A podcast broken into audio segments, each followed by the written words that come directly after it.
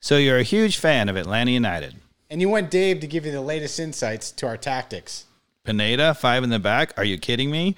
Or maybe you can't F and believe we signed Dom Dwyer and you want to hear Mikey Dobbs rant about it. Well, you've come to the right place. I'm David Katz, And I'm Mike Dobbs. and this Is is, the the ATL on Fire Fire podcast.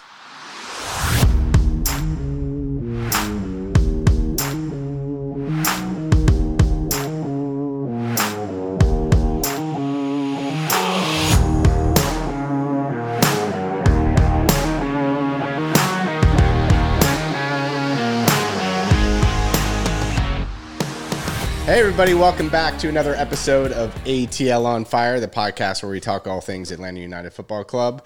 And uh, t- the talk is tough these days, Dave, but uh, we, uh, we are on the fringe of just looking towards next year at this point. Oof. Hate to say it. Yeah. so you and I were both at the game last night. We'll get into that. Yes. Um, appreciate anybody joining the live cast. This is the second time we've given that a shot, so a little bit of a, a learning curve here. yeah, do tell us what's going on. How does it work? Yeah, so we are uh, broadcasting live on our YouTube channel. So just search YouTube for ATL on Fire, and uh, you should see a live broadcast where you can join. Uh, would love to get questions as we go through through the podcast from everybody, so we can address uh, comments, thoughts, jokes, whatever you got. Um, but also, you know, subscribe, tell a friend about the podcast as well. As long as it's positive. If you got something, you know, that you don't like about the podcast, you know, you Yeah. can keep that to yourself. Yes, all positive, all positive people. no, I'm just kidding. We'll take it all. Come on. So, Dave, what are we drinking? You've uh, brought us a really nice bottle tonight, actually, right? Yeah, it's a uh, very unusual for the podcast. It's a Spanish wine. It's a Rioja, which means um, it doesn't say, but it typically means it's Tempranillo. Okay. Um, and it's from uh, Calificado. That's my terrible Spanish, but that's a famous wine region in Spain. So um, this is a Bodegas Rioja. Really nice.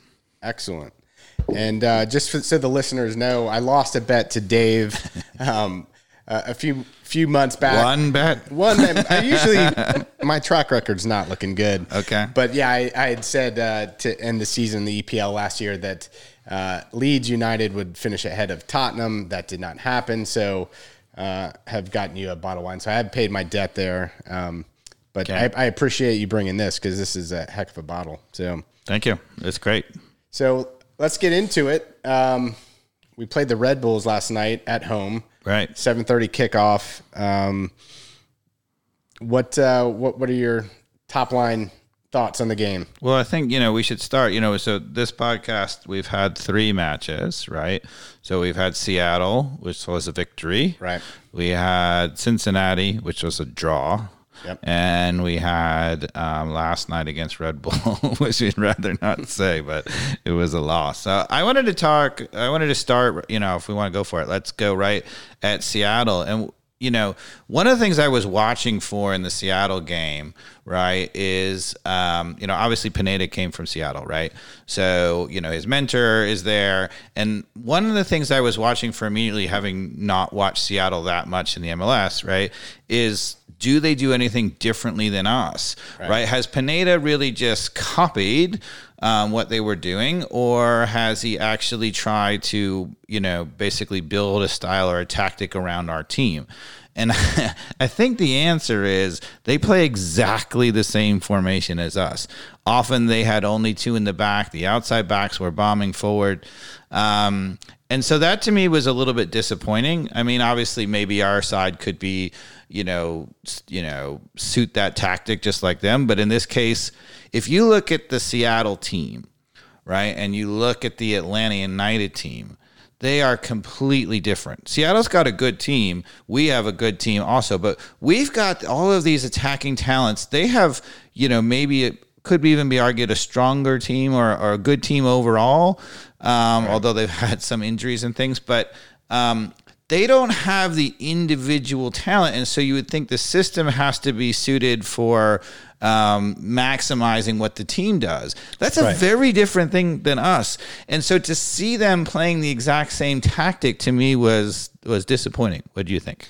Yeah, no, I I agree. Um, I, you know, we we had talked about that on a previous you know podcast in terms of you know Pineda playing to our strengths. We've got some defensive people coming back in. Another bet I lost, which was we saw Gutman and um, and Lennon in the game last night coming back much earlier. But yeah, I agree.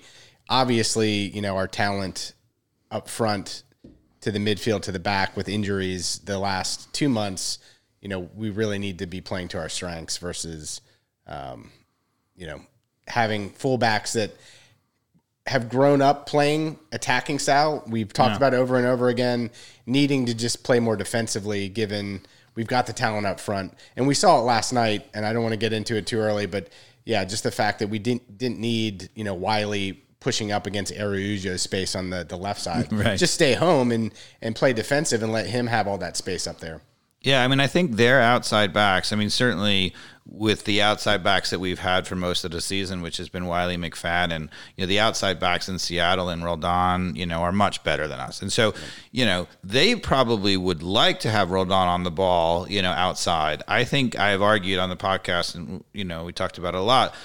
We don't want McFadden on the ball when it could be Almada on the ball or Araujo on the ball, etc. Um, And in that in that Seattle game, I'm trying to remember, did we play five in the back in that game? I think we did.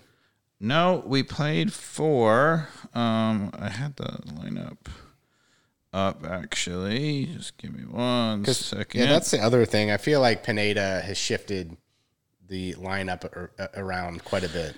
Yeah, I mean he is he's absolutely um, all over the place when it comes to the lineup. But so it's Rios, Novo in goal, McFadden, Purata, Franco, and Wiley. Um, Sosa and Josetu in defensive mid, Cisneros, Almada, Araujo, um, and Martinez. Okay. So no, we didn't. We haven't played five in the back. I mean, he's resisted that temptation, which I think is is good and bad, right? So if you all the problems we've talked about bombing forward on the outside and all the problems that creates, um, you have to then play five in the back. But if we play in the five in the back, that's even to our detriment because then we put on an extra center back we don't really have, Yeah. right? At the detriment of having one of the center midfielders or one of the attackers. So um, I think he's resisted properly the temptation to go to five in the back. Four in the back is the right thing. It's just it's just being played in a in a in a Right. crazy fashion. So Carmen, I, I feel like we got some t- Yeah? some chats to come in. Anything we should should address so far? Well, Elliot says that we need a midfield and a defense. and proving that relatives count as listeners, my son Tyson um, has Wow. All right. All right. um, basically agreeing that Okay. uh, Well, you know, there's a famous line, right? So um, David Moyes took over for um, Alex Ferguson, um, you know, at Manchester United after the long run of Sir Alex, and they just immediately slumped right down to mid-table. They were in ninth place, and in one of the post-game um, interviews, he said, um, "We need to be better at defense." passing and scoring and you're like okay that's that's really the whole thing Yeah. yeah. No, and I, I, you know, we we talked about that though. That you know, Sosa last night particularly was left on an island, right? So in terms of, yeah, playing d- defense, you know, why why wasn't Ibarra in there? But We'll get to that in just a minute. I want to say one more thing.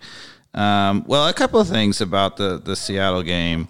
Um, so first of all, um, we score early. Um, Cisneros scores, and I think that gives him more confidence. Cisneros has scored a lot of goals for us, but it was a it was a really nice counterattack. We got Araujo down the left, and he's on the left. God bless. He's finally not playing inverted.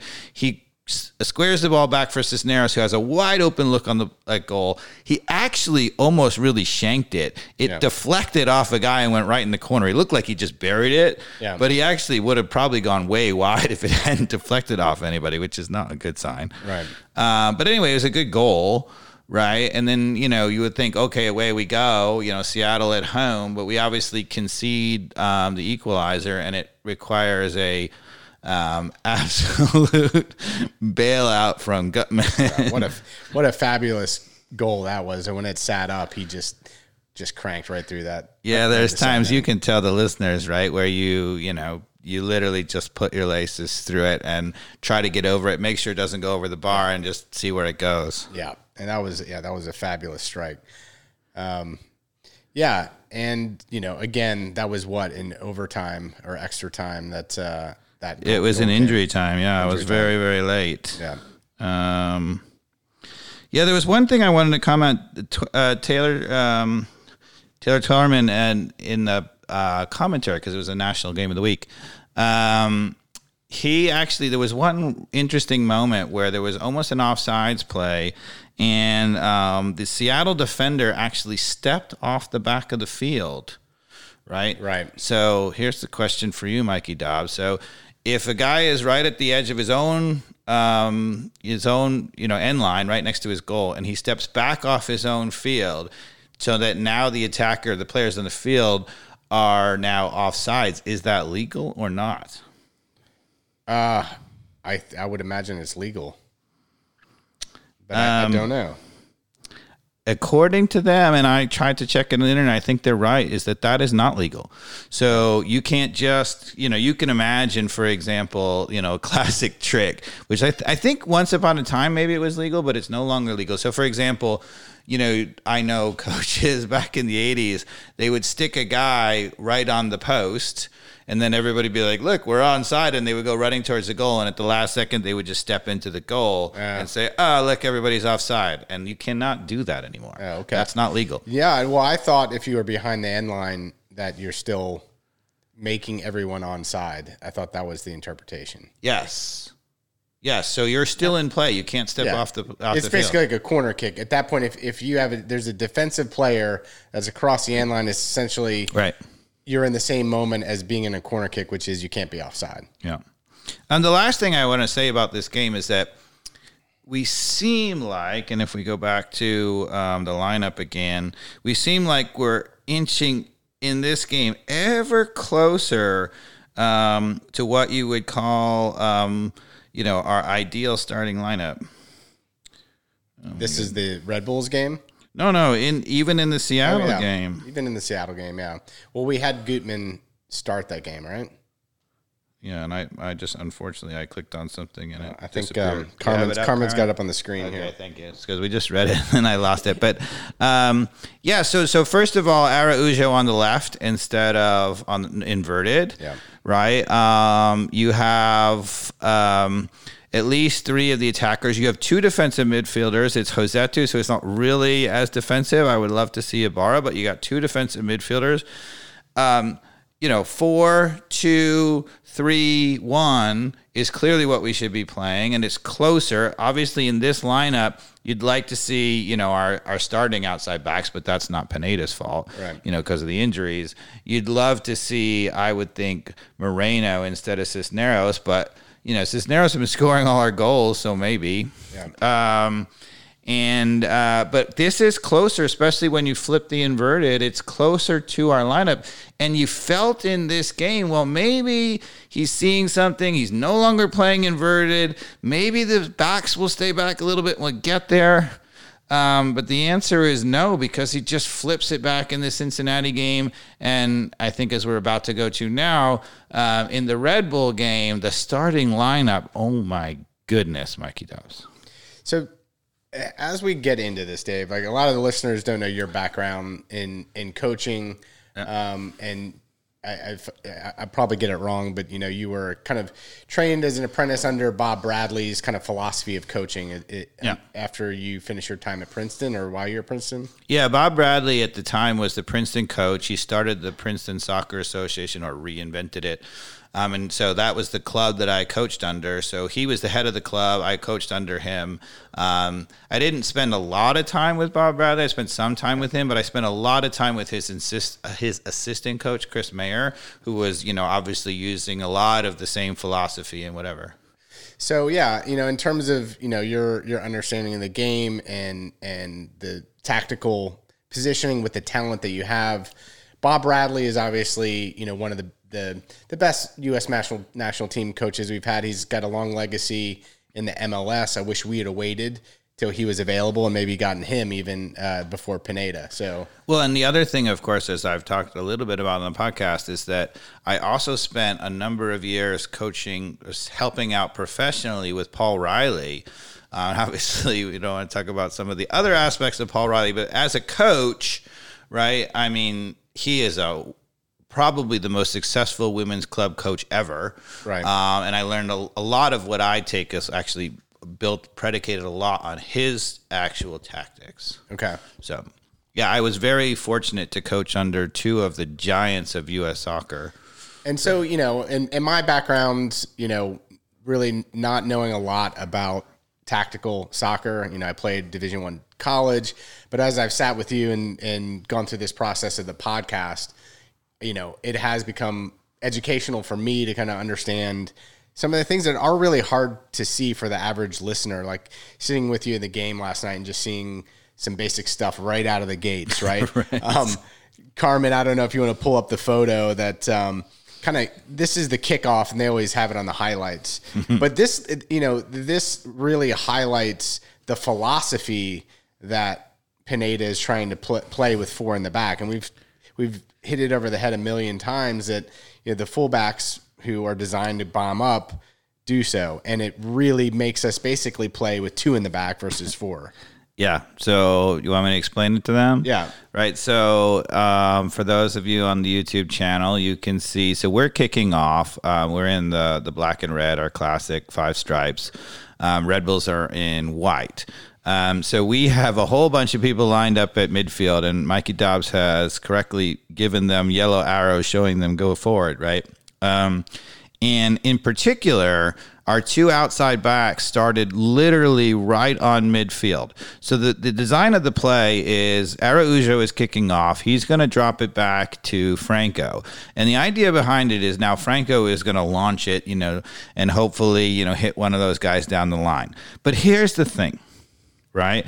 If he doesn't get it right, and we've seen a couple of examples of this already this season where, you know, they got a little pressure on, you know, Almada one time when he was supposed to do it, and instead of playing it, he cut it and played a small ball that got intercepted. And in this game, Franco, to be honest, he shanks the ball, right? And when he shanks the ball, what It gets headed right back towards those two.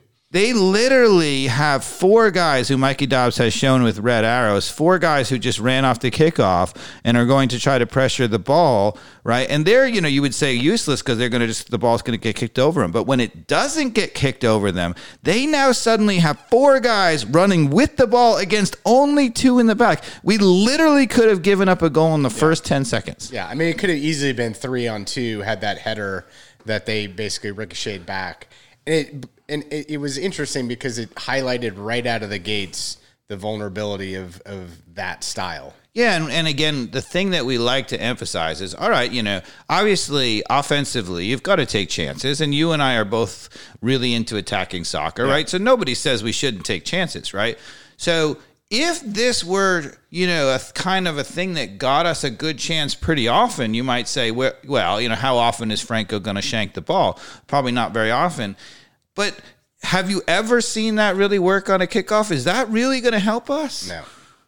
I've never seen it work on a kickoff. I mean, what I would honestly, if if you know, if you're against the Red Bulls and you don't want to get pressed right off the bat, you know, I'm fine with him dropping it off and just launching it out of bounds in the deep corner and going and pressing them, making them uncomfortable, making them them, build out of the play- back. yeah, but why do you need anybody to even run for that, or at least the normal runs? Right. Yeah. I mean, I actually like that play, you know, bombing it into the corner. Yeah, that's and then- okay. I have no problem with that play. I just have a problem when you run that play and you leave only two in the back. You do that, and then you got to have a cold team trying to play out of the back, and then it's it's almost like a guarantee that you're going to get the ball and be able to recycle it back in. So, Carmen, you can describe the two yellow boxed defenders. How far is it between them and any other Atlanta United player? Far.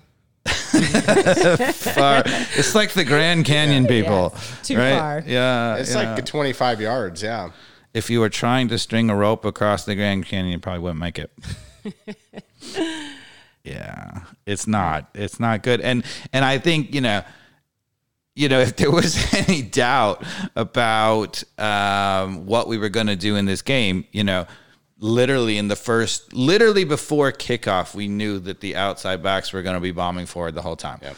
And you know, I again, I think Pineda thinks that those guys bombing on the outside are going to create openings for our best players in the middle, Almada, Araújo, you know, Moreno, and and you know.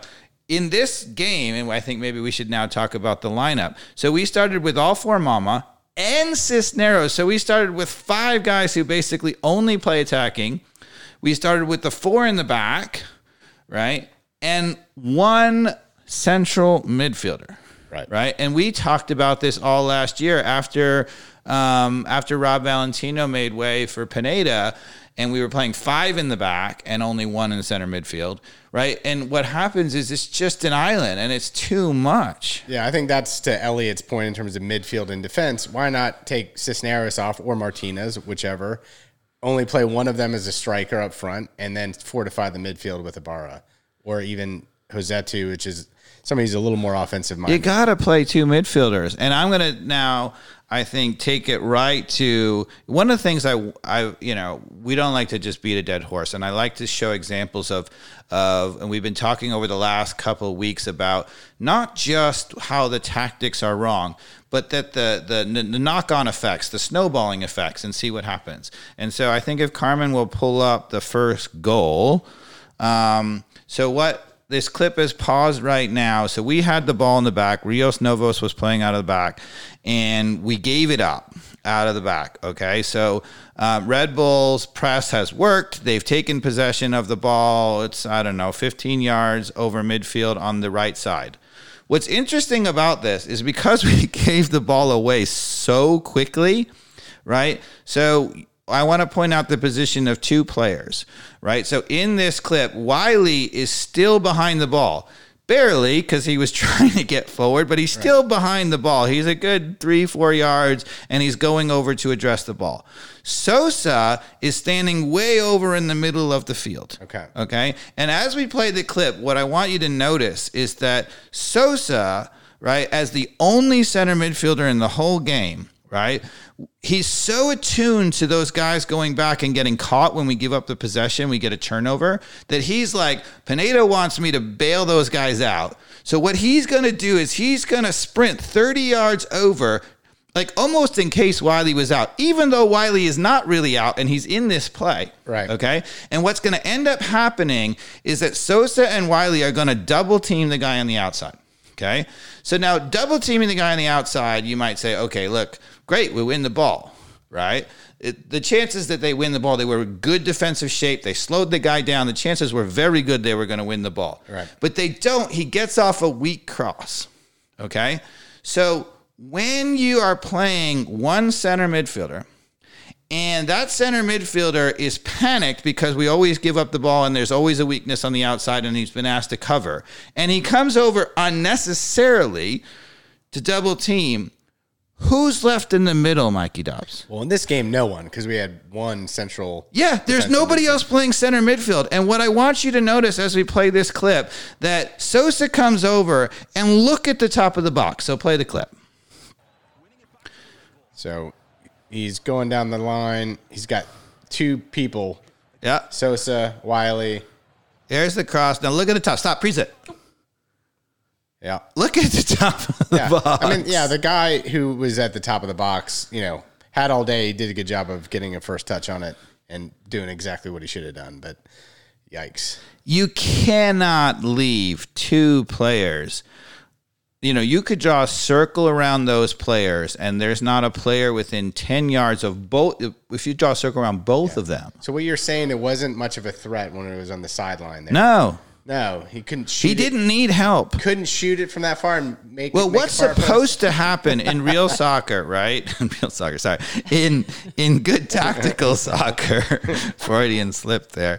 Um, what's supposed to happen is Wiley's supposed to be okay defending there, and as long as he's back, he should be okay. And then what should happen is the left center back, who in this case is Franco, should be always alert so that if he gets beat, he's Right. coming over. Yeah, pin, right? if he gets beat on the end line and makes And turns the corner. Sosa never is supposed to worry one iota about any of that. And he's supposed to be picking up somebody in the midfield. And he's supposed to have help. So, question: Is that is that Sosa's fault just as a player because he shouldn't do that, and, sh- and knowing that he's the only defensive center midfielder, shouldn't he stay home or like is that a player fault or is that like a you know in that case it might be the player kind of losing their So yes, it's Sosa's fault. He didn't make the right play. He shouldn't come over. Although he's our smartest tactical player, I think he's so desperate to help the team that he's going to come over and try to make that play.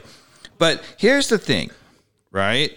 So um, here are all of the things that would normally stop that play, right? So first of all, right, if they had happened to win the ball, right, on the outside, okay, they happened to win the ball, right?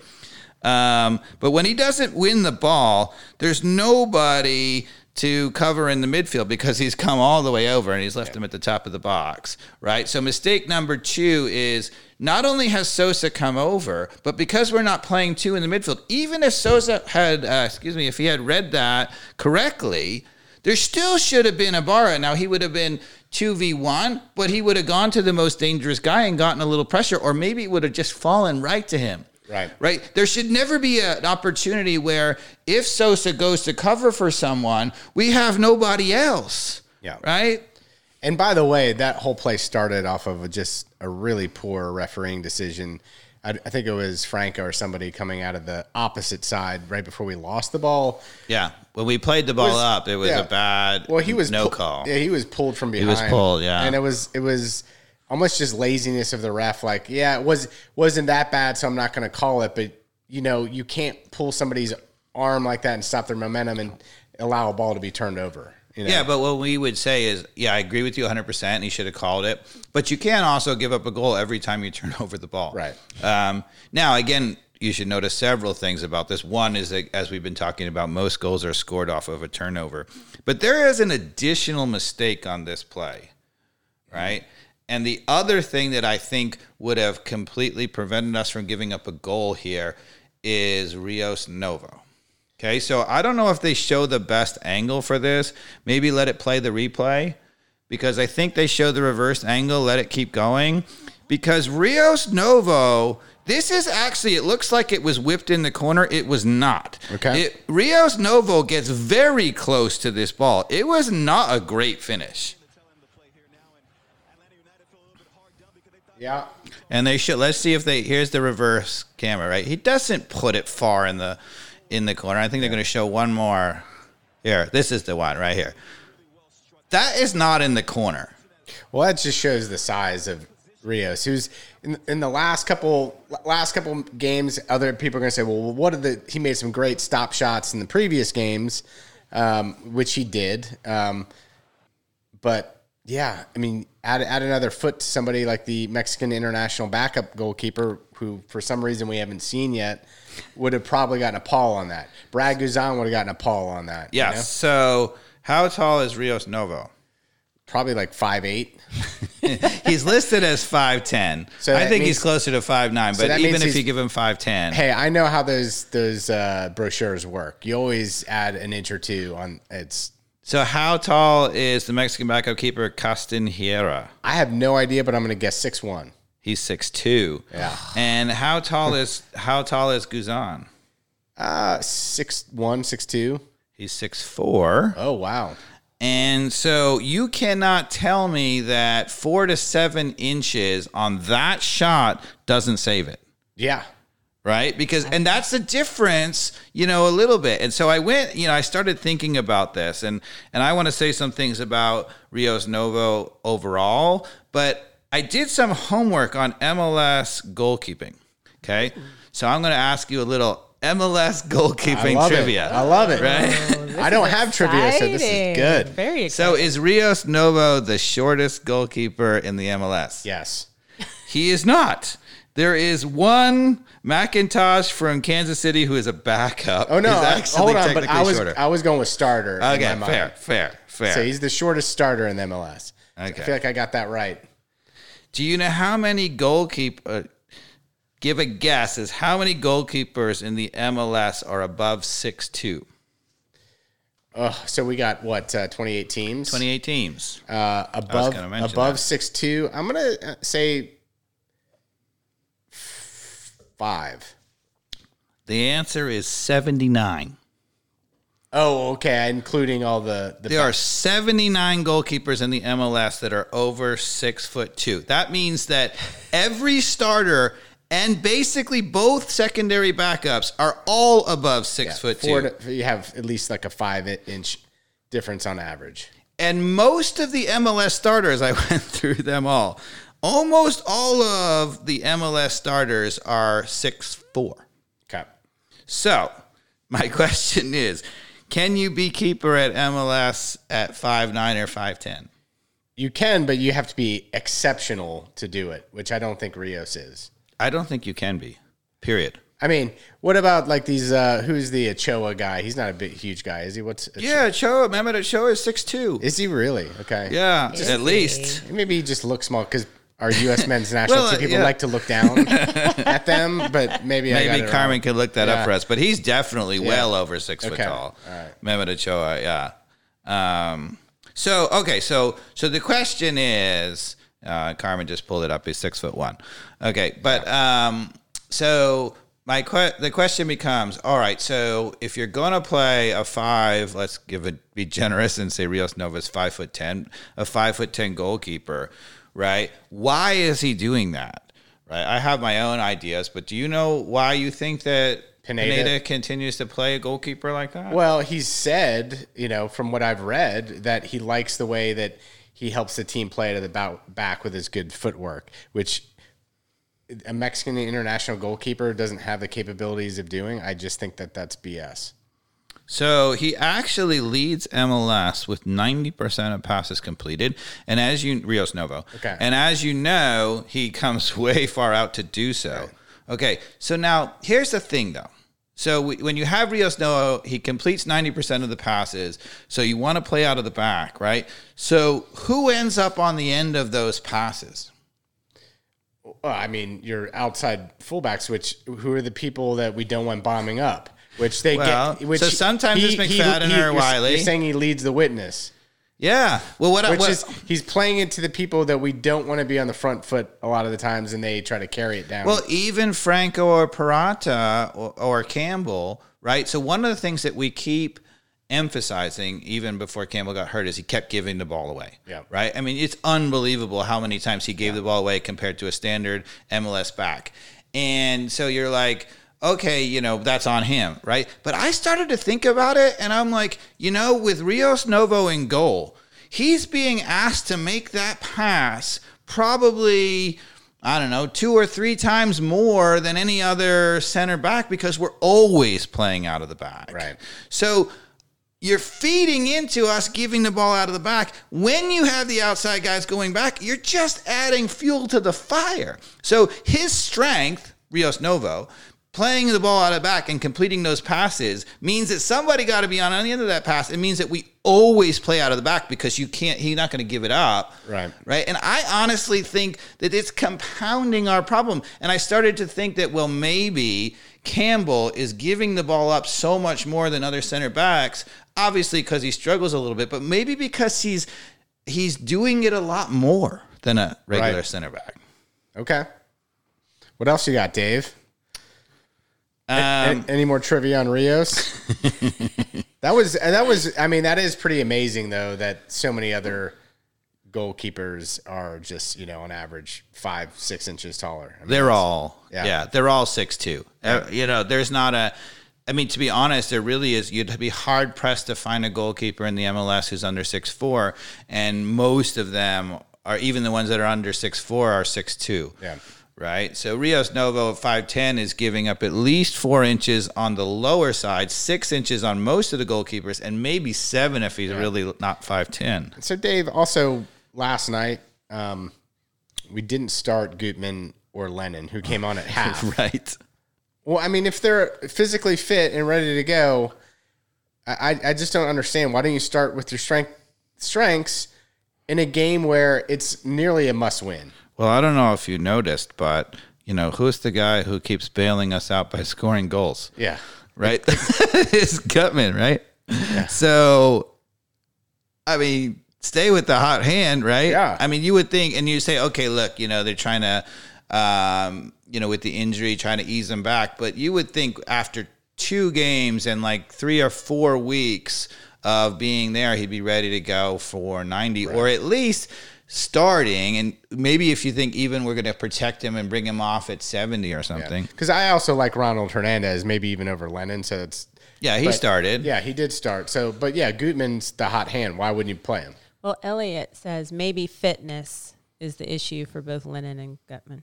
Yeah, certainly for Lennon, he just got back, but Gutman came off the bench Yeah. twice, and it's been four weeks or five weeks training, and I, Yeah, Lennon, I get with it that. might be. I mean, it literally might be the trainer saying to um, Pineda that we don't think he should still be starting yet. But I think if that's true, look, you're in a playoff fight. This is now or never, right? Right. You got to be a little bit more aggressive than that. I agree. I mean, I'm not into making you know people you know play before they're really ready and, and risking injury. That's just silly. But he's already made two long appearances off the bench. Usually by then, the third game. I mean, a lot of times, most of these players coming back in Europe, they play once off the bench and then they start. Right. Okay. Um, what else did you think about the Red Bulls game? You know, again, when halftime came, we were down two nothing already at that point, Yeah. and the only changes I recall he made were Lennon and Gutman coming in for Ronald Hernandez and Wiley. Correct. Correct. we kept the two up front. We kept Sosa on the island in the center. And while that is an upgrade potentially on the the fullbacks, it didn't change anything tactically about what we were planning to do to get back into that game. you had to put on another defensive midfielder. I mean, it sounds ironic. You know, you're down, you're down two goals. Take off an attacker to put on a defensive Take midfielder, but you have to win the ball in the yeah. midfield. Take off Cisneros, fine with that. He and pulled then- off Moreno first, actually, not before, and then Cisneros after that. Yeah. You know, because actually the ironic part is when he brought on Lennon and he brought on um, um, Gutman, he didn't bring off Wiley. He pushed Wiley up and pulled off Moreno. Yeah. Did you realize? I mean, Yeah. Yeah. Really? Wiley over Moreno? I mean, I like the kid and I like Yeah. him going forward or whatever, but off the bench where he's fresh and whatever. but nowhere, nowhere near the play caliber of player. no. Even with all the flaws that Moreno can can be accused of, it's it's night and day. You know how many shutouts Atlanta United has had this year? Oh boy, shutouts. I was starting to think about this, you know, because we talk about all these crap goals that we give up, right? We- Yeah. We, do it a lot. I'm gonna guess we've had three. That's good, pretty close. We've had four, although with an asterisk, because two of the four shutouts have been against 10 men when they got red carded. Okay. so I don't know if you want to count those or, or not. One of the things I also want to point out is is Red Bulls, by virtue of their absolute ridiculous, um, you know, uh, commitment to the press, they really only play with two in the back, often two. Right, you pointed that out, yeah. Right. But, you know, one of the things that's different. So, first of all, the entire team is designed for pressing. They have all, they don't have a lot of guys who can beat anybody and are super, you know, skillful and whatever. So, the entire team is designed up front to defend and press as one. Right. So, that's a very different thing than Araujo and Moreno and Almada. So, that's first, first of all. But the other thing is, even if you give all of that, they basically play with three guys in the center and midfield who never leave the center and midfield. So that when you're playing two in the back, you might be able to get away with it if you're just clogging the midfield all the time, right? We were doing two at the back with only one person on an island in the midfield. I mean, really? Yeah, Sosa's good, but you know, especially when he runs out to the sideline to bail somebody out, and then they get beat anyway. He's not that. Yeah, I mean, you know, a couple of times he came over and he made unbelievable tackles and won the ball. And but you just, I said to you a couple of times, you know, great tackle, but if he misses that, we are in Right. big trouble. Yeah. You can't have a system where a guy is asked to do that. And one of the things I wanted to point out about it is because um, we only have one guy um, in the defensive midfield. And because there's no help on the outside, we were watching Purata in this early game.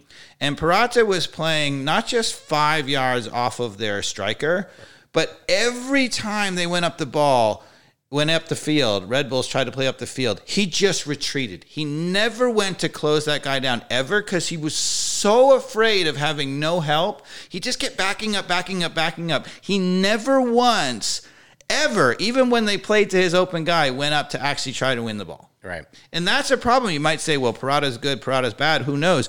But if you're not even comfortable enough with what's around you to even try to go and challenge for the ball, we got problems. You cannot say to a professional team, you can play to your center forward all the time, and we are never going to pressure him. Yeah. Right? That's ridiculous. Right? I mean, it's it it, it it's never going to work. I have one more comment, unless Okay. you have other things.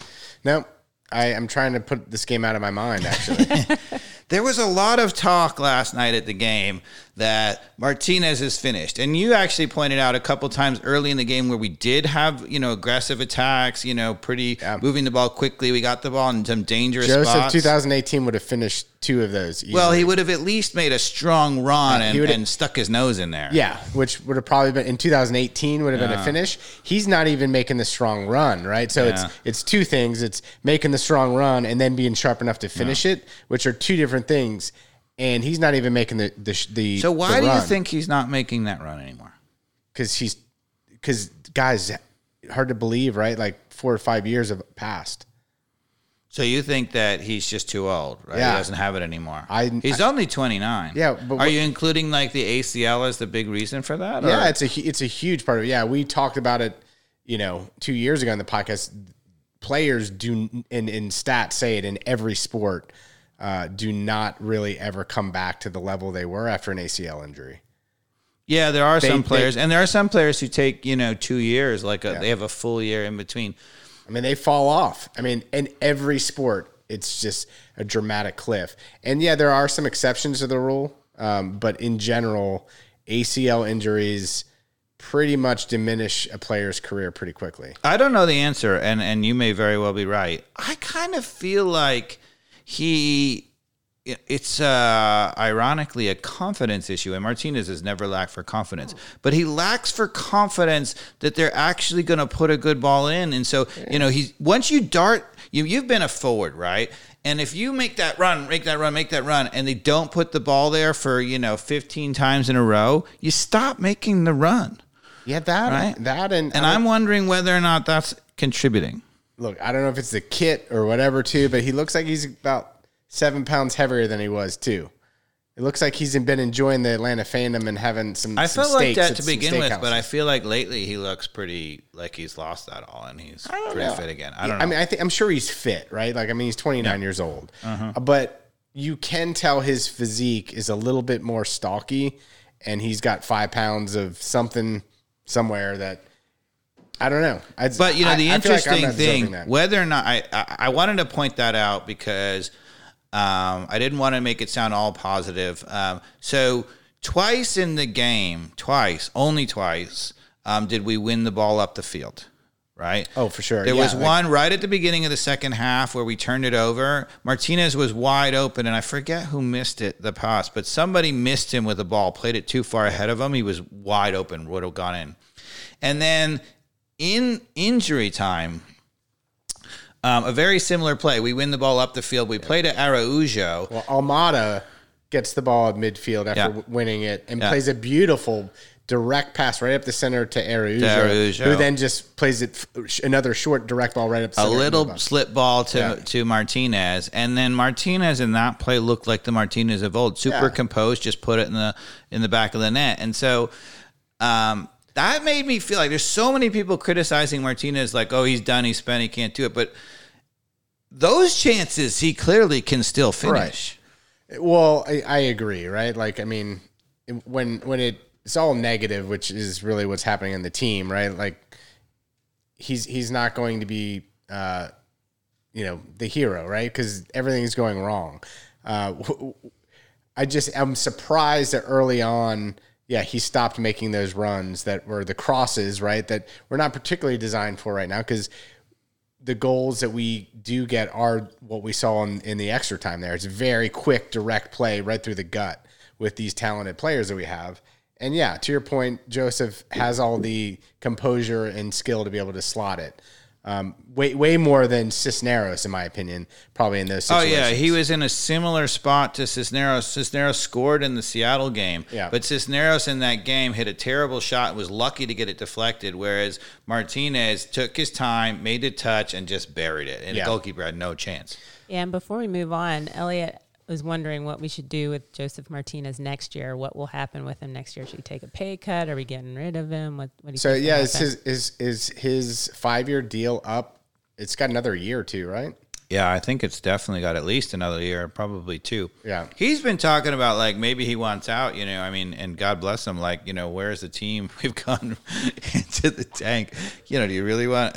Have you really wanted to spend the last couple of years at Atlanta? But um, you know, in my personal standpoint, and it may be nostalgic, I wouldn't give up on Martinez. I still think So- he can do it. I, I agree with you. As much as I do like it's it's about playing to our strengths, which we haven't seen yet.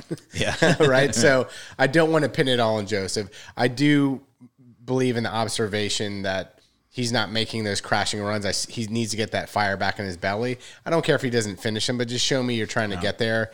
Um, he's not even like he, he's five yards behind. Yeah. So it's not even like he's close. Well, you get frustrated, you know, when when the other team gets up up the field only a few times or whatever, and then they score. You know, you get frustrated. Yeah. Um, and I actually I want to uh, maybe you should finish, but um, the second goal I want to talk about that we gave up. Um, you have other things? To Yeah, say no, I was just going to complete the the thought on Josef. You know, I, I think we should keep him. Right, he's Yeah. he's an Atlanta legend. Um, I think he's still, even if he's not a starter, like uh, maybe his ACL is fine. Maybe he's got more in the tank and can play ninety minutes. Uh, if we start playing tactically the right way to play into him directly, and he finishes like he did in extra time. But um, regardless, yeah, I say we keep him. And, And he laid the ball on for Gutman for the the last goal in the last game, the, the equalizer in Cincinnati. Yeah. right. He laid on a absolutely gorgeous ball in the extra time for the equalizer. So he's still contributing majorly. Yeah. And I don't know. I mean, the big question is, and this is, you know, what Pineda would have to read, like, what is his influence on the locker room? Um, you know, you, it's a very tough thing. I mean, of course, he's the captain leader there, but there's there's obviously a culture that needs to be reborn. Um, and yeah, that's what everyone is talking about from the front office down, right? And so it also comes from the bottom up when it comes to a player like Josef, who's our only remaining player, right, from the the championship, right, that's on the field. Well, Robinson didn't play. That's on the field, but right? Yeah. he was on the team. Yeah. and And and, Guzan, but he's injured. And so none of these other guys have that history. And is there something that's nagging there? Like we just need to move move on from. Yeah. The same way people say, like, I mean, I think Carlos has done a great job of putting the current roster together. Yes. But there is something to be said for like at some point you just got to flip the script. If we're going to move away from Pineda, move away from uh, uh, Boca Boca, and Eales is already at Newcastle. So Right. is this an opportunity? Doesn't look like we're going to make the playoffs. I mean, it's pretty much a wing and a prayer at this point. You and I talked about the, the points. And We need 48 points is is classic. Right now we have um 29, right? So we need 19 points in 9 games. Yeah. So we need 6 wins and a tie in the last 9. Do you think we can do that? not a chance. Like I really, I mean, it's Yeah, just. and I agree with you. Not I a mean, chance. I mean, this is not just. I mean, it's possible that you could get in with less than that. Yeah. Um, but typically, even in Yeah, you I know mean, these sorts of years, we were going into last night. Even if we got three points, it still felt like it was not a chance. Even if we came out of that game with three points, just because it's such a tall mountain to climb. At the, at the end, and we're playing really good teams. Uh, you know, moving forward here too, we've actually played some of the weaker part of the table already and haven't gotten the W's. So I mean, if we had won that game last night, then you need five wins and a tie. yeah, Um, which in nine games sounds a lot more doable, but we didn't win that's it. still tough. I mean, yeah, it's still tough. yeah. We do have somebody else in the chat who's showed up. We have Enrique, um, who wanted to point out that 29 is still young for Joseph, so he Right. has time. Enrique still thinks he can play for Atlanta United at the age he is, which we won't mention on the live podcast. Speaking of which, Enrique says Mike should have come play with the Action Jacksons. I know I missed the game last night. I went to go. I'm I'm dedicated to watching Atlanta United Fair. versus playing uh, playing on Wednesday, but I will be Our out there next days Wednesday. are numbered. the stuff that we do, you could hardly be called playing, but anyway, Yeah, or at least compared to what we used to do. Oh man, Yeah, and I don't know if we'll get into Premier League at all, but Enrique also says one thing for sure Atlanta United could still beat Man United. Oh, yeah, at the moment, maybe. I mean, but not the Brentford Bees, that's for sure. So Atlanta United, I mean, sorry, Manchester United has a similar problem, which is to say that um, we have good defensive midfielders. They don't have good defensive midfielders. They don't have defensive midfielders who can complete passes and win tackles, and and they really struggle for that. Um, so to be honest, they'd probably love to have Sosa. He'd be an upgrade over Fred or McTominay. Yeah. Um, I think.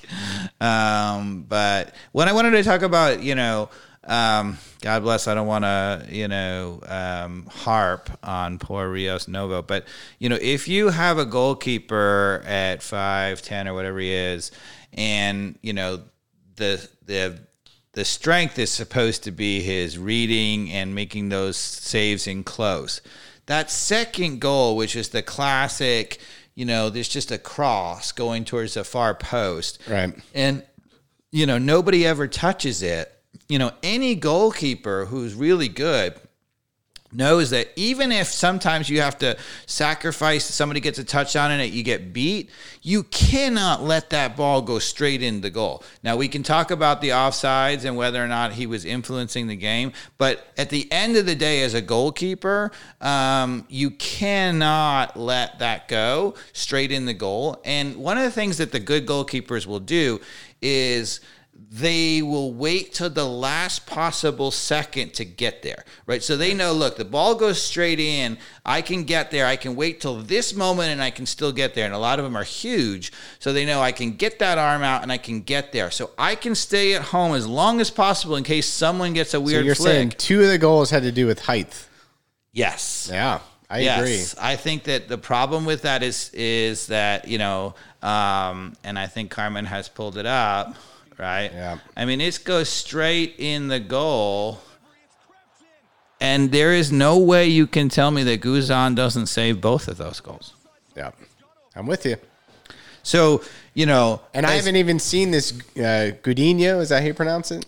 no, uh, it's Castanheira. Oh, okay, got it all wrong. Uh, yeah, it's all wrong. Um, yeah. But yeah, at, at uh, what did you say, six two? Six two. I don't know how to pronounce it, but Castanheira. I'm guessing he got a Paul on that. Yep.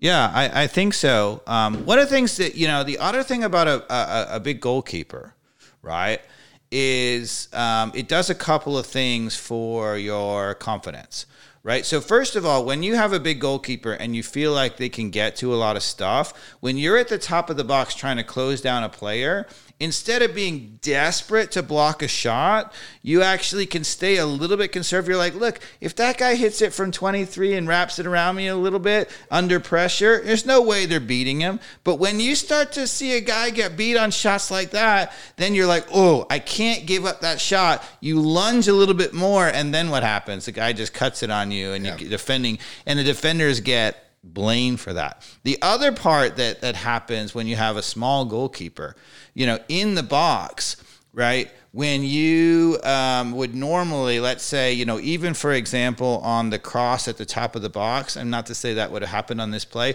but if you're a center back, you can be aggressive in going out and cheating a little bit towards an open guy who you see a little bit at the top of the box, because you know that if it's played to your guy and you're a little off balance, he got you, right? Yeah. Because he's huge. And you just don't get that confidence from a 5'10 goalkeeper. So yeah, back to Pineda, who refuses to start uh, the other goalkeeper. Yeah. How much of the the recent losses are on the players versus the coach? Um, I know your answer to this already because I sit next to you at the games and Yeah. we do a podcast together. But you know that's that's one of the things I think there's different different opinions on out there and, and a lot of people feel it's just just the players who aren't getting it done. But I, I think we're now aligned at this point that Pineda just really has not proven himself as a good head coach. But let's play devil's advocate, right? So if you were going to make the other argument and you would say it's on the players, right? And you often will talk about how it's a player's responsibility ultimately, right? Right. So if you made the other argument, I mean, we both, I think, agree that it's really the coaching. But if you made the other argument and you put it on the players, you know, what do you think is the problem with the players? well, what Pineda is saying is they don't have enough heart. Okay. You know, So let's they're not- say- they're not trying hard enough, right? Let's say this is hard a video game, Mikey Dobbs, Yeah. and let's say we can, you know, buy a few coin and we can up the heart by twenty percent of all those players. What what would that change? Well, if it was Brenden Aaronson, maybe it should change some things. But um, Yeah, so he's a guy who's all heart all the time, all over the field, making challenges and whatever in all the places, right? it would certainly it certainly help, of course. I mean, but to what degree when you put yourself in vulnerable positions that are just part of the design? So I think that's the the problem is if you're you know, you know, I felt like I saw moments of heart out there where they realized they were losing and the fans are booing them and they're trying to play hard, but it almost compounded the problem. When, So let's just take our two goals, right, that we gave up in the most recent game, right? The first goal we gave up, we played out of the back, we got a turnover, right? They we tried to double team it, they crossed it, there were two guys wide open in the box. Where do you think heart changes that play? Well, if you're going to say, oh, well, Sosa had more heart because he's just running blindly out there to help Wiley because he's got heart to help him versus being disciplined and staying put, right? We wouldn't have given up a goal. So So, because the heart would cause him to stay at home. I mean, that feels like a tactic thing. I'm no, no, I was saying the heart maybe oh. had him run, maybe he was playing with heart and Oh. ran out there to help Wiley. but no, that didn't work. it didn't work. So the extra heart didn't help us. That's what. I was just saying. Oh, is I oh, feel okay. like I feel like the heart last night that I saw actually hurt us because we just played like our with our chicken chickens with their head. I have one way the heart might have helped, you know, that so when you get the double team, if somebody really got a heart, maybe they come sliding in and make a challenge. Do you want to see them make a challenge there, you know, 2v1 and potentially give up a free kick there? no. Um, Again, I don't feel like so. I think it would have been a rash challenge. They they probably had a very good chance of blocking that, Yeah. and it was a little unlucky that it even got crossed at all. Right. right? All right. What about the second goal? It was a corner kick. They played short, and the guy just whips it in the far post. Um, does heart help you on that? No. Um, I mean, maybe did- like I'd, I'd have to look at the replay again on did did any were any individuals in a position to jump up there and to get ahead on it? Probably Oh no, not. there definitely was nobody in position to get ahead on the Yeah. ball. That's for sure. The only thing you could have argued is maybe if somebody had the most extreme heart, they would have come flying out and gotten there to block that cross. right. Um, I just don't see that. Yeah. I don't just uh, so. Um, my question, you know, now one thing you might say um, is, all right, let's let's not say that the problem is heart, but let's just say the problem is talent, right? And and you know, so for example, Franco and Purata, you could maybe argue. Um, don't read the game well enough. Let's say this is Chiellini, one of the best defenders of of our generation, who's now in the MLS. We'll use him as an example. So maybe you could argue that Chiellini playing at center back on that play, right, where we had the double team, they got the cross off, would have we had two center backs there, and there was really only one guy would have recognized the danger and maybe stepped out closer. So when it was cleared, you know, off the first one, that he would have been able to close that down. Unlikely. I don't think it's likely either. I don't see Chiellini being able to get from our six yard box and leaving that as a double team situation to get all the way to the top of the box. I mean, honestly, like that second goal, right? Like, a goalkeeper should save that. Um, it it's a it was a very difficult. Well, that was I was about it was a very di- last, it was a very difficult ball for any team to defend. When you put a cross, it does just make it over everybody's heads, right? And is going far post. there's one person that has to deal with that, and he didn't get it done.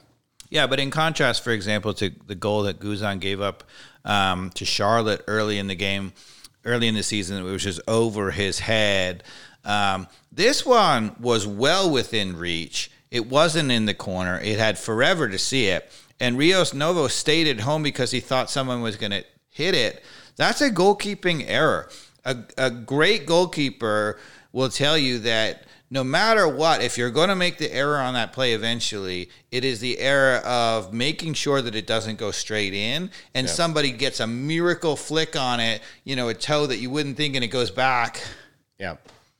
But you also, as a great goalkeeper, you got to be able to read that. You got to be able to know is the guy going to get a flick on that? And on that play, to be honest with you, they weren't going to get a flick on that. That was a real goalkeeping error. Yeah, and you know, so that's that's one where it's both player problem, right? We don't have the talent on the field, but it's also the coach who didn't let us see what the alternative could Right, be. we have a player on the bench, right? Maybe, I mean, we don't know. Would we he have made that know. save? We don't know. We've Right. never seen him play, right? Um, but maybe.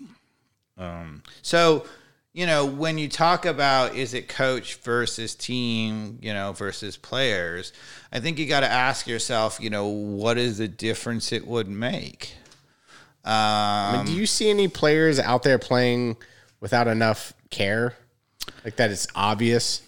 not obvious. I do think that people get frustrated, Yeah. and when they get frustrated, they stop making the extra little run and this or whatever. That's a team difference between team playing with confidence. So what I would say is when a coach gets it right, the team plays well, and then if the team starts winning on top of that, then the players get even that extra 20% of confidence and then they'll try the extra little run and it gets even better right? Um, so what i would argue is you might be seeing that we're not making that last 20% run because nobody has confidence that we're going to be able to do whatever. Um, but no it doesn't look to me like players have given up or they don't are not playing hard. So at this point, you know, we we introed kind of your your coaching background.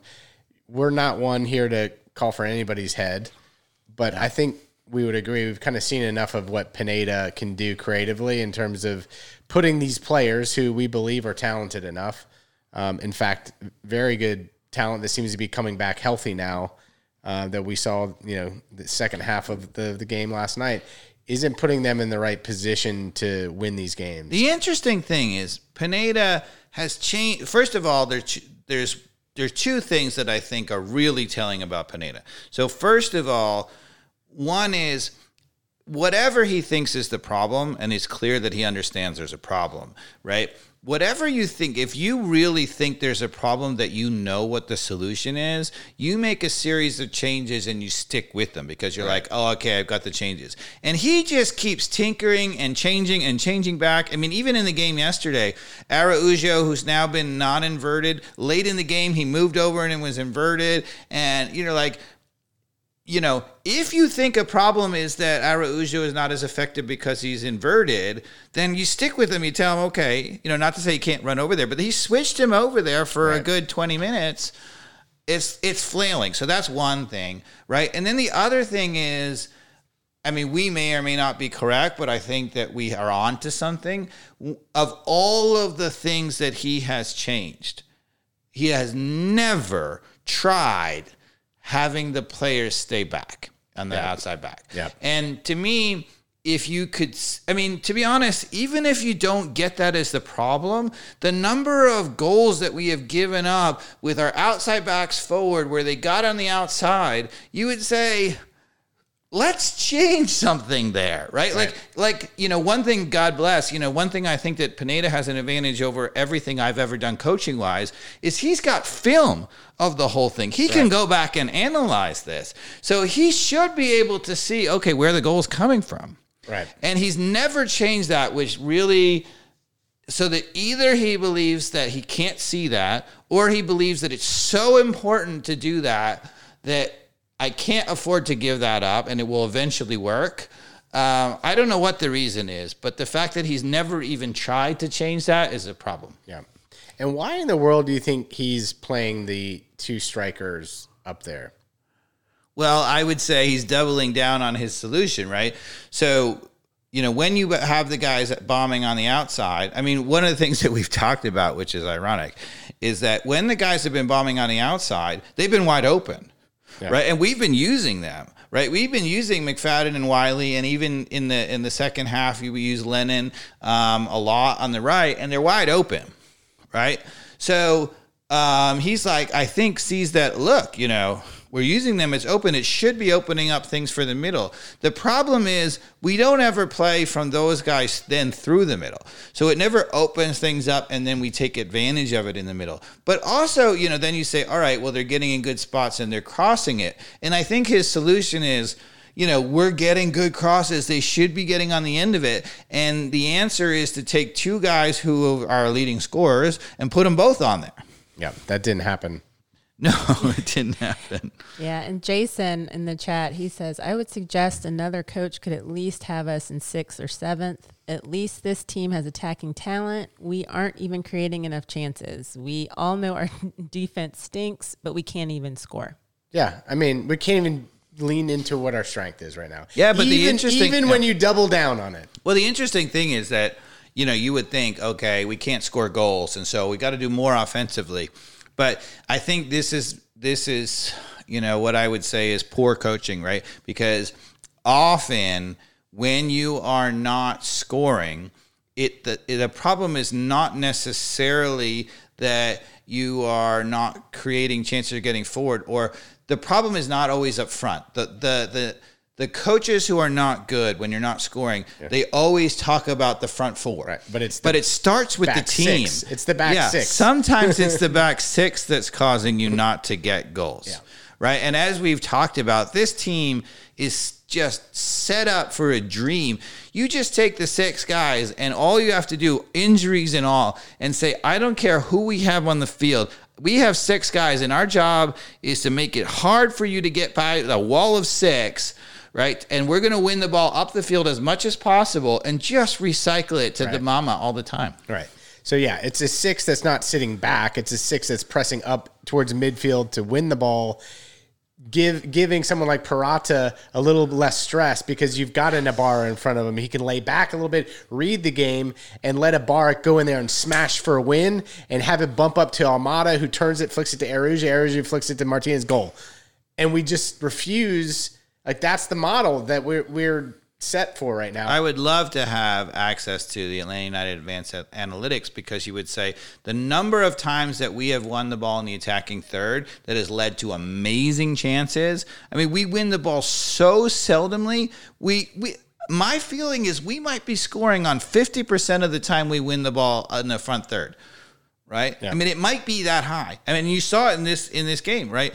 We twice we won the ball up the field, and the last one we yeah. scored on. Right? If that's the case, right? If we could do that ten times a game, right, which is not a ton, winning the ball up the field. I mean, it's a lot, but yeah. then you score five goals, right?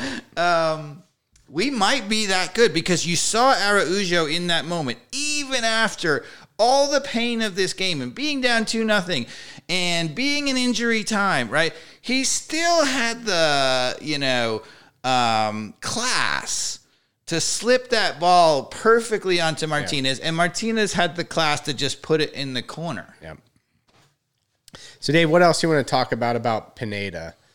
Do you think? I mean, let's just be frank. At, yeah. at this point, when we reach the moment here where we're not going to make the playoffs, do you think the front office should strongly consider other options as we head into 2023. I mean, look, we are at rock bottom here. It's not like it's not like firing Pineda at this point and moving on to something else is really going to change where we are in terms of feelings of, uh, about the where the fans are right now. We just want to start winning again, and the front office needs to do whatever it takes. So, if you're if you're the front office, to what degree do you think if you're making the decision?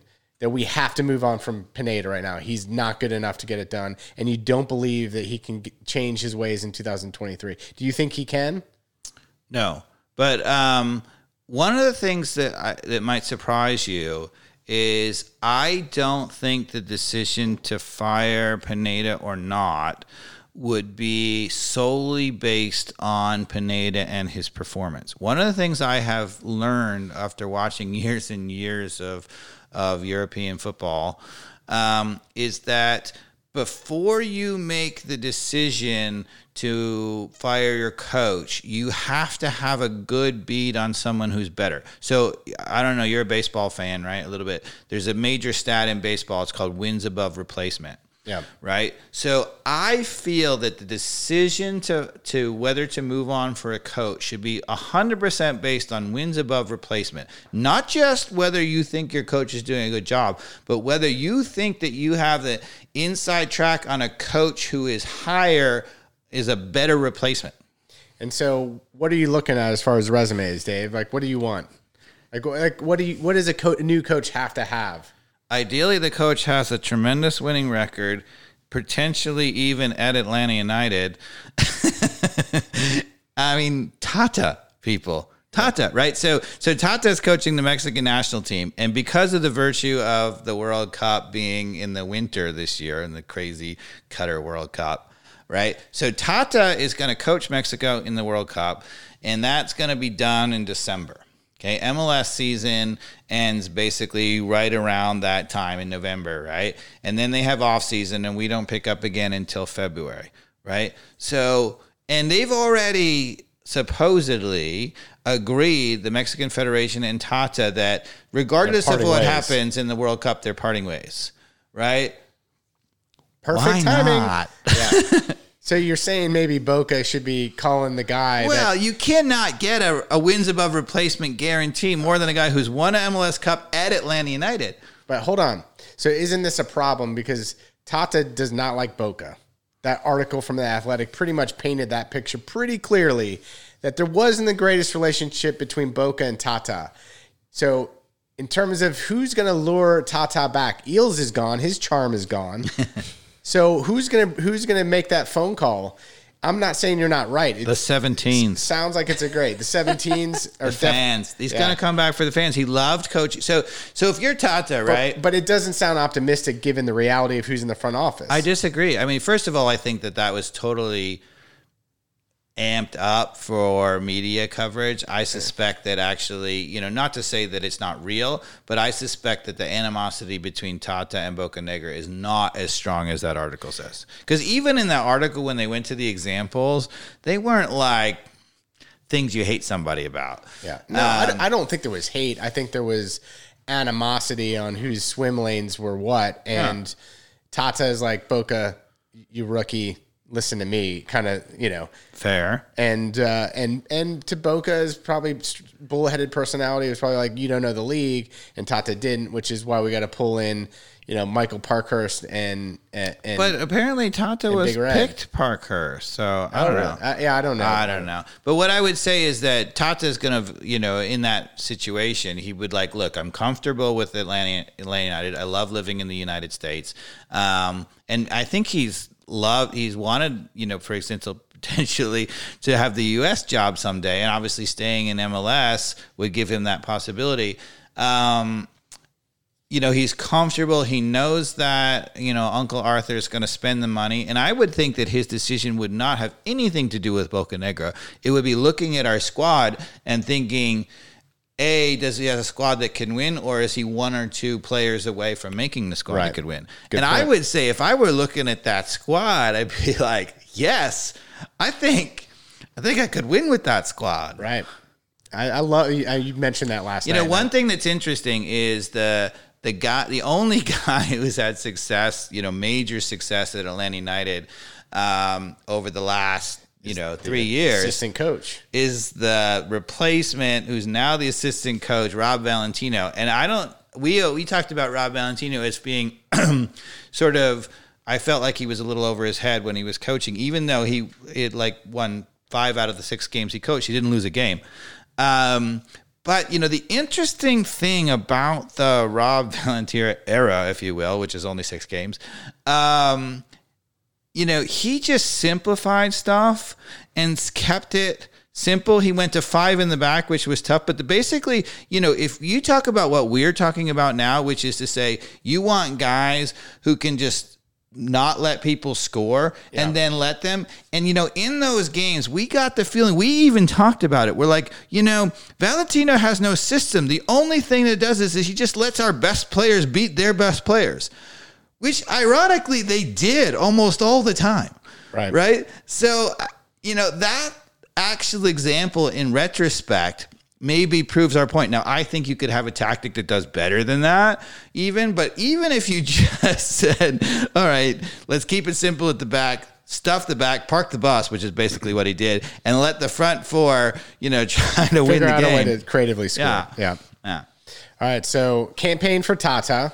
Yeah. Um, you want to talk about anything else before I get to uh, maybe some some fun stuff around soccer documentaries, which uh, I want to talk a little Well, bit. I don't about. know whether you want to do it before or after, but I'm curious to hear what our social media correspondent Carmen may have pulled off of the Oh, Instagram. good, good call.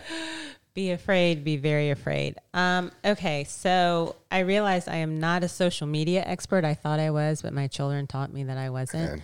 They just say I like to look at pictures on Instagram. Well, and that- Mikey Dobbs even sent something on TikTok. And That kind of makes you an even open it. expert, I think. I think so. For a 46 year old woman, I think so. Um, but basically, the players are split up and like basically three categories. You have like the family guys who show their kids, like the DeJohns, Moreno, Yeah. like always showing their kids. Okay. You have the single guys who have no furniture in their apartment. Right, right, right. Just, uh, uh, what, uh, what's the guys? Chol. Well, those, What's up, those Chol? young Chop pe- Chol, yeah, yeah. Okay. Then you have the single guys with girlfriends, always super, super good looking. They're, I mean, I'm sure they're very smart too. Just can't tell it on Instagram, but always super, super, Who's- super who good looking. Um, the goalkeeper. Super good. Rios look. Yeah, yeah. All right. very good. They're all and they're always on the beach. I don't know how. Like in Beach? the two days off, they're There's no always on the beach beach. anywhere close to Atlanta. I have no idea where they Okay. are.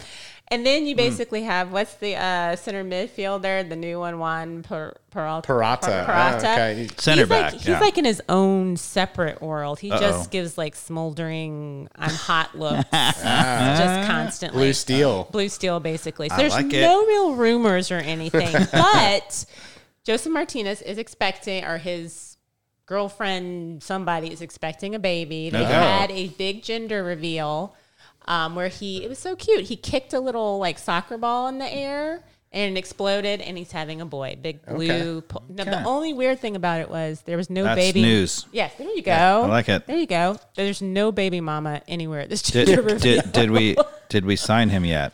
Uh, uh, not yet. a new king coming to town, Yeah. but we did not. We have not signed him that I know of. Who's his wife? Does Uh, she play for some national team? I don't even know if he has like Or a girlfriend? Sorry. I have no idea. Like she was not at the gender reveal. was, What? I know it was just him, just kicking the soccer ball. How do you have a gen? She must have been there. She just wasn't in the clip, Carmen. I I mean, I looked at several. you can't have a gender reveal without Look. the mom. Now I looked on the internet. There was no like notice of a girlfriend, a wife, or I mean, there's nothing there. But, Okay, so you we now have controversy. I like All it. right. So yeah, so that's our- pretty. mu- I'm trying to get into this whole Instagram thing. So I know. Um, yeah. I think it's Josetu's uh, girlfriend's pretty active on social media too. You probably get some some insights on that Gotcha. that front. What about Araujo, who's supposed to have Miss Brazil as? Oh yeah, yeah. But he has two like little. He's young. Does she does she he's- post? Or ah, does he post? You know what? of I have not followed her. I have not gone down the actual rabbit hole. I'm only Oh, following. but the it- what about players Araujo? now. Oh, he posts. So Okay. he has a couple cute kids. All right, your assignment before now is to go down the rabbit hole. Go down the rabbit Yeah. hole, like the girlfriends, the baby I like it. mamas, I and like all it. that. All right, next we time, have to guys. be comprehensive about our evaluation of the club. All Does right. Pineda have an Instagram? Do you I- follow that? I think he has one, but he had like one. Po- there was nothing on it. Ah, yeah, nothing good on it. right. Yeah. So sorry. All right. Next time, guys. All All right, so, so I went I went down the rabbit hole, Dave, and I thought I would help uh, the listeners learn a little bit about some soccer documentaries and or movies that, Okay. that I might recommend watch watching. Some of which I haven't watched myself, um, having done the research and and put a list together. Curious if you've watched any of these. If you have, would you recommend them to any of your friends or pe- Okay. people? I have to say, I'm embarrassed to say that, you know, there's all these wonderful Netflix and you know Yeah. documentaries about these teams they've fallen behind the scenes, and I really haven't watched any of them. Um, yeah, I don't know why. So I'm going to take these. I haven't have But I have read several of the books. Like I've Oh. read like Alex Sir Alex Ferguson's Managing My Life, and you, you I read brainiac. Brian Klaus. autobi- anyway, Books. What are books. those? I just Wow. watch YouTube now. so All right. in terms of player documentaries, um, I, I first went with with older players, right? So there's um, one on Johan Cruyff. Uh, you know, football's greatest is the name of the documentary. Okay. There's an ESPN films uh, one on George Best called Best uh, by himself. HBO's movie uh, on Maradona, which was only dropped like three years ago, 2019. Phenomenal. If you haven't watched that, uh, really incredible documentary on Diego. Mm. And Netflix did one on Pelé in 2021, which is pretty solid as well. okay. So, uh, out of those, have you seen any of them? Would you recommend any of those? Or w- I haven't I know you'd, prob- you'd probably them. go with the Johan Cruyff one. I'm betting though.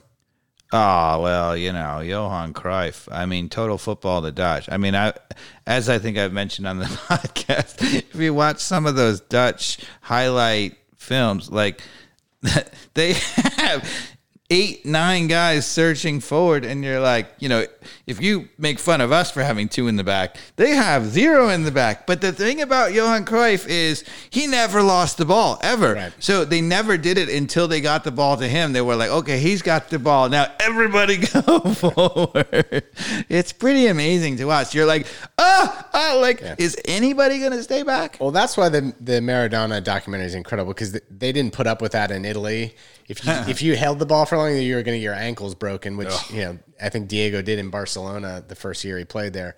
Really, There's a really World Cup photo of him um, in the, I guess the 86 World Cup. He's tying his shoe, right? You know, his shoelace came undone. He's tying his shoe, and the guy who's man marking him is standing over him like this, looking down, like, I don't care if you're tying your shoe. My coach told me not to leave you. and it, and it's totally off the ball. Like you would think, okay, the guy's tying the shoe. Why don't you go back and help defend? No, Yeah. I'm like, I'm gonna stay here. So the the other documentaries on players who are currently playing, and I've Hmm. only seen one of them actually. Um, the story of Zlatan Ibrahimovic is is one. Uh, Carmen jumped off the page. Have you seen the YouTube where Zlatan plays the? Uh, you, you remember the movie Big, Oh yeah, where he goes to the fortune teller? yeah. The, there was a Jimmy Kimmel. Or Yes, whatever, have yeah. you seen Zlatan the fortune teller where he's like it's if you haven't checked that out, dear podcast listeners, YouTube Zlatan Ibrahimovic, the fortune teller on Jimmy Kimmel, where he plays the role from Big, where you go and you put your quarters in, and he tells your future. It oh, is Oh, it's hilarious. Hilarious. I mean, absolutely hilarious. So then there's three others on the big players: Ronaldo, Messi, and Neymar that I haven't seen. I don't. Know, I don't know that I have the stomach to watch those. I have, especially the Neymar. Do they Ronaldo talk one. about who's going to take the penalty? Um, but I'll have I'll have links in the uh, in in the YouTube posts for all of these. Okay. Um, team documentaries found some really good ones. This the one that I would recommend um, is on the New York Cosmos. It was done in 2006. It's called Once in a Lifetime: The Extraordinary Story of the New York Cosmos. Have you seen that? No, I did watch um, Abby Warmberger, War, War, Abby Abby Wambach? Wambach, sorry, and um, sorry, uh, Abby Wambach and Landon Donovan did like uh, around America, and they did some things, including they stopped off and and talked about the cosmos, and and that was exciting. Nice. I like that. So the the other ones, uh, I know you've seen Class of '92 on Manchester United. There's also another one. I think I have that on VHS, the original one. yeah. Yeah. you know, for a while, oh, God bless, I, I, I'm almost hesitant to admit that. So, um, when my wife was living in London, we used to go there, and right in the middle um, of London, there was a soccer store called Soccer Scene, and or football scene or something. Anyway, but um, we used to go there and it was the only place in the US you couldn't get whatever and they had videos. Yeah. And I used to buy the videos and the, the you know the crazy thing is the videos the British format was not the US format. So I'd have to buy the video and then I'd have to pay to get it converted to the US format so I could freaking watch it in the US. That's dedication. That's terrible is what that Yeah, so the, the other team team ones are on the Nemesis uh, view. It's called All or Nothing on Man City. There's one called with Guardiola. Yeah, yeah. I really want to watch. I mean, Guardiola is a hero of mine. So, um, I mean, a hero of everybody coaching. But yeah, and then the Klopp one is End of the Storm on. I heard the the Liverpool. Liverpool one with Brendan uh, Rodgers before. You know, when they Ah, okay. they just missed out on the title Yeah. when Steven Gerrard, you know, slipped. Um, I heard that one was quite good. And, you know, there's some early clips of Raheem Sterling on that team Okay. and him trying to, you know, get coax him. I've seen clips, Yeah. but I haven't seen it. So then there's uh, Sunderland Till I Die. And I've seen this one, which is really good. This is an Sunderland. Amazon Prime one on Leeds United and, Ah. and their demise to almost non existence after falling out of the Premier League in like 92, 93, and then working their way back up to. Yeah, we've talked about it. O'Leary as the coach. That team had Viduka and Yeah. Kewell and Alan Smith and Lee Bowyer, and they spent all this money. They were in the Champions League semifinal. I told my son this. You know, Leeds was in the Champions League semifinal. He's like, "What?" It's true.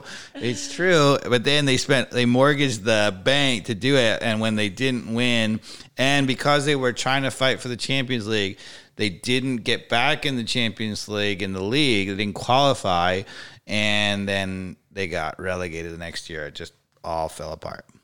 Um, yeah, and yeah, the Take Us Home documentary is on Amazon Prime. It's actually narrated by uh, Russell Crowe. So if you're a fan of Russell Crowe, he's got that awesome voice as you go through. I think it's like a three part series. Yeah, sure. What And else? you you and I have watched a couple of Copa '90s.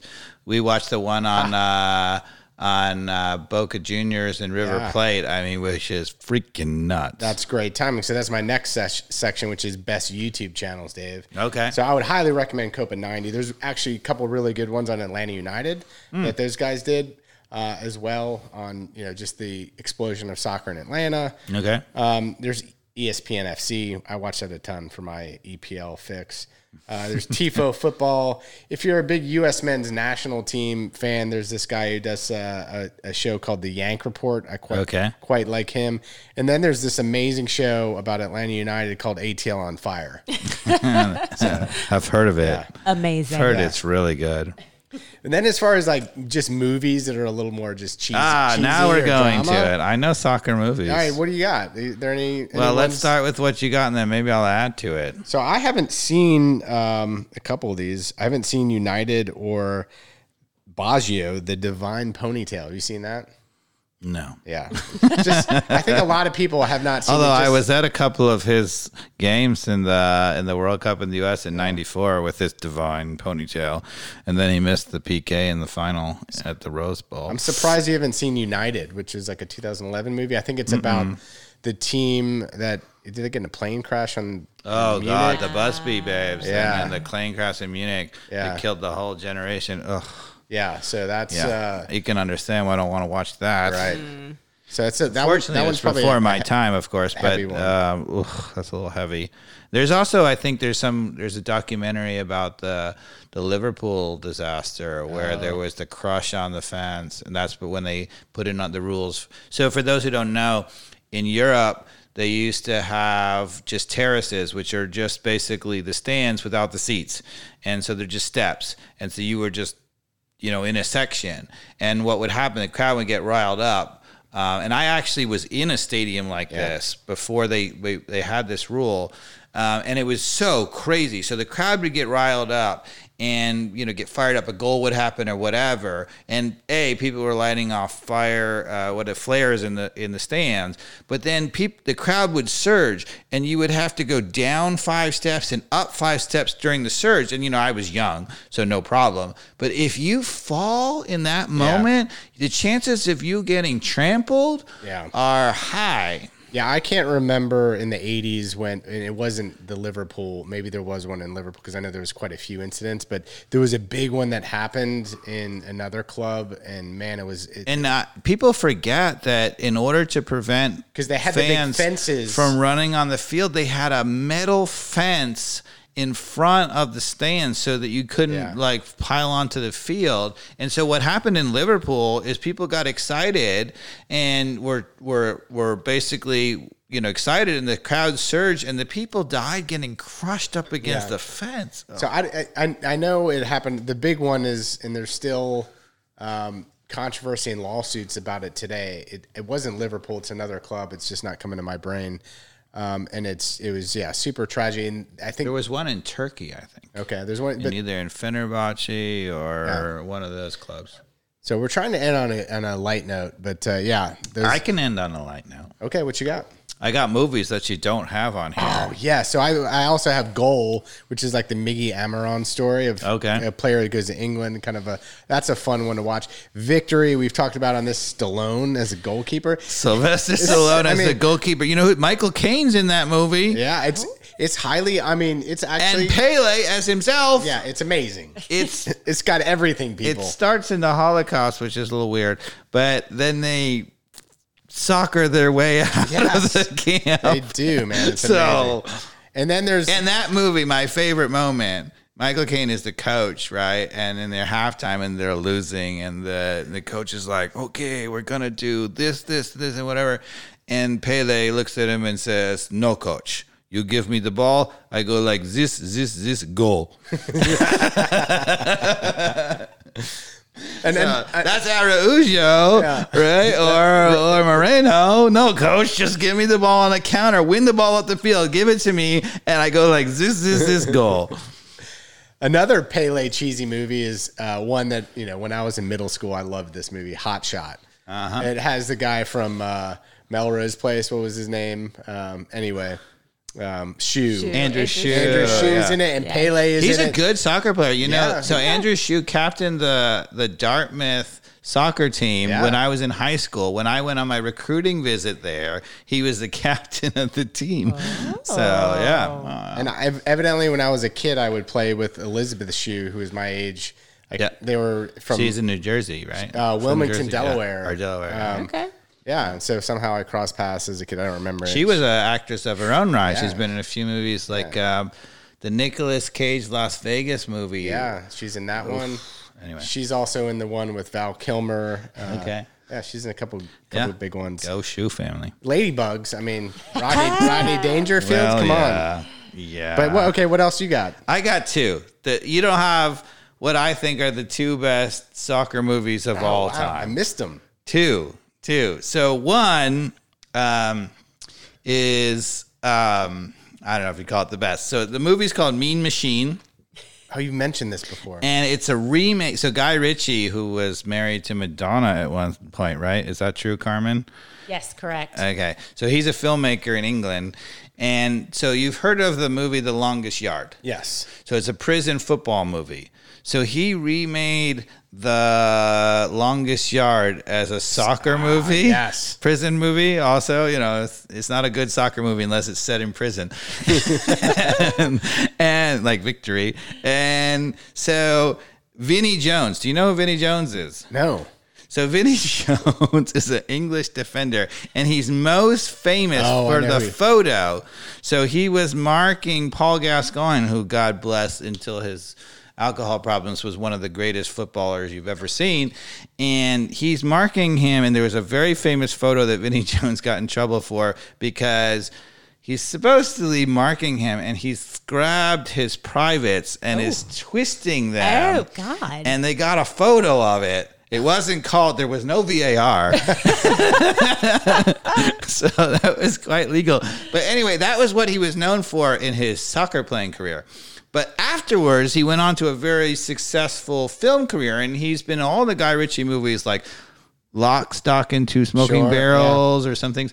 And and anyway, he's the star of Mean Machine. He gets imprisoned and he decides to play a soccer game against the guards. Yeah. You know, and Mean Machine is what he's called. And the highlight of that movie, you got to stick to it to the Oh end. no, don't don't. No, but the it. highlight of the movie is the game at the end, which of course happens. And the two commentators who are calling the game, God bless, they are hilarious. Is it Jason Bateman as, as Cotton? It's better. It's better than ESPN 8 The Ocho in Dodgeball. I like the reference, but it's better than that. It is hilarious. And it, I had to go back and listen a few times All to right. get all of the things See. that they got. Is hilarious. So I'm gonna get a trailer link for that. I'm gonna put it in the YouTube. I was description. about that's to say, one. yeah, because Jason Russell agrees with you all about Mean Machine. Oh, he was ahead of you with Vinnie Jones and everything. Vinny So, Jones, yeah. um, the other movie is actually one of my favorite movies of all time, and I, can you believe there's a soccer movie that's actually? I mean, it's an amazing movie. Actually, it will make you laugh. It will make you cry. It will it like one of those movies, like really good. I wonder if I've seen this. How would I miss this? Laugh, cry, get Yeah, excited. the movie's called. I think it's called Searching for Eric. oh, it's about a guy in Britain who's dealing with lots of life problems Yeah. and trying to raise his kids on his own. And he sees as his inspiration Eric Cantona, ah. who plays himself in the movie as his guiding angel almost. And it is an amazing movie. And I won't give away the ending, but the ending is freaking awesome. Oh, all right. So That's it on my is list. one of the better movies I, I mean, have it's ever got Eric seen. Cantona on it. I mean, come on, and Eric Cantona playing himself. incredible. Very cool. So I highly recommend, dear podcast listeners. It's a terrific movie. You'll love it. Um, you know, it, it you know has a few moments that are difficult at moments. I mean, not like like you know are are like that kind of difficult, but are you know there's a few Okay. difficult moments. All right. Well, we have talked about it all, yeah, well, and then some. We're hour and thirty five minutes in. We All did, right. We're, went live on YouTube. I, you know, I have to say thank you so much to the live YouTube audience out there. Um, we appreciate you, A, being live. We appreciate you listening to the podcast all the time. Um, we're happy to have your feedback. Um, we have actually quite a few people online. Yeah, this is great. yeah, fantastic. We're gonna get the we're gonna get this going, and uh, yeah, maybe do one next Tuesday. We're looking to have maybe Jason Longshore on the show with us. Uh, we're trying to get For on, those of on- you who are at the game, you know, Dukes and Bell were wearing two shirts. One said 92 and the other one said 9. so Jason Longshore, we got to ask him about that. Yeah. Um, and also, as we pointed out in the lab pod, last podcast, you know, the whole Apple deal. Yeah, I we, wanna find out from Jason. We got to find out about Jason how that's going to influence. We can get any inside there, and I actually have uh, my neighbor is working with Kevin Egan on the WWE stuff that he does. So he's Oh. talking with, with with Kevin. So I'm going to see if he can get us an angle in. we with got to get Egan Kevin well. on the podcast too. So I've got a I've got a little line in there. I'm trying to work with uh, Kevin Egan, who. I've met before. He's a he's a great guy. So Yes. it'd be great to have him on the show. Well, thanks everybody. Thank you very much. Bye.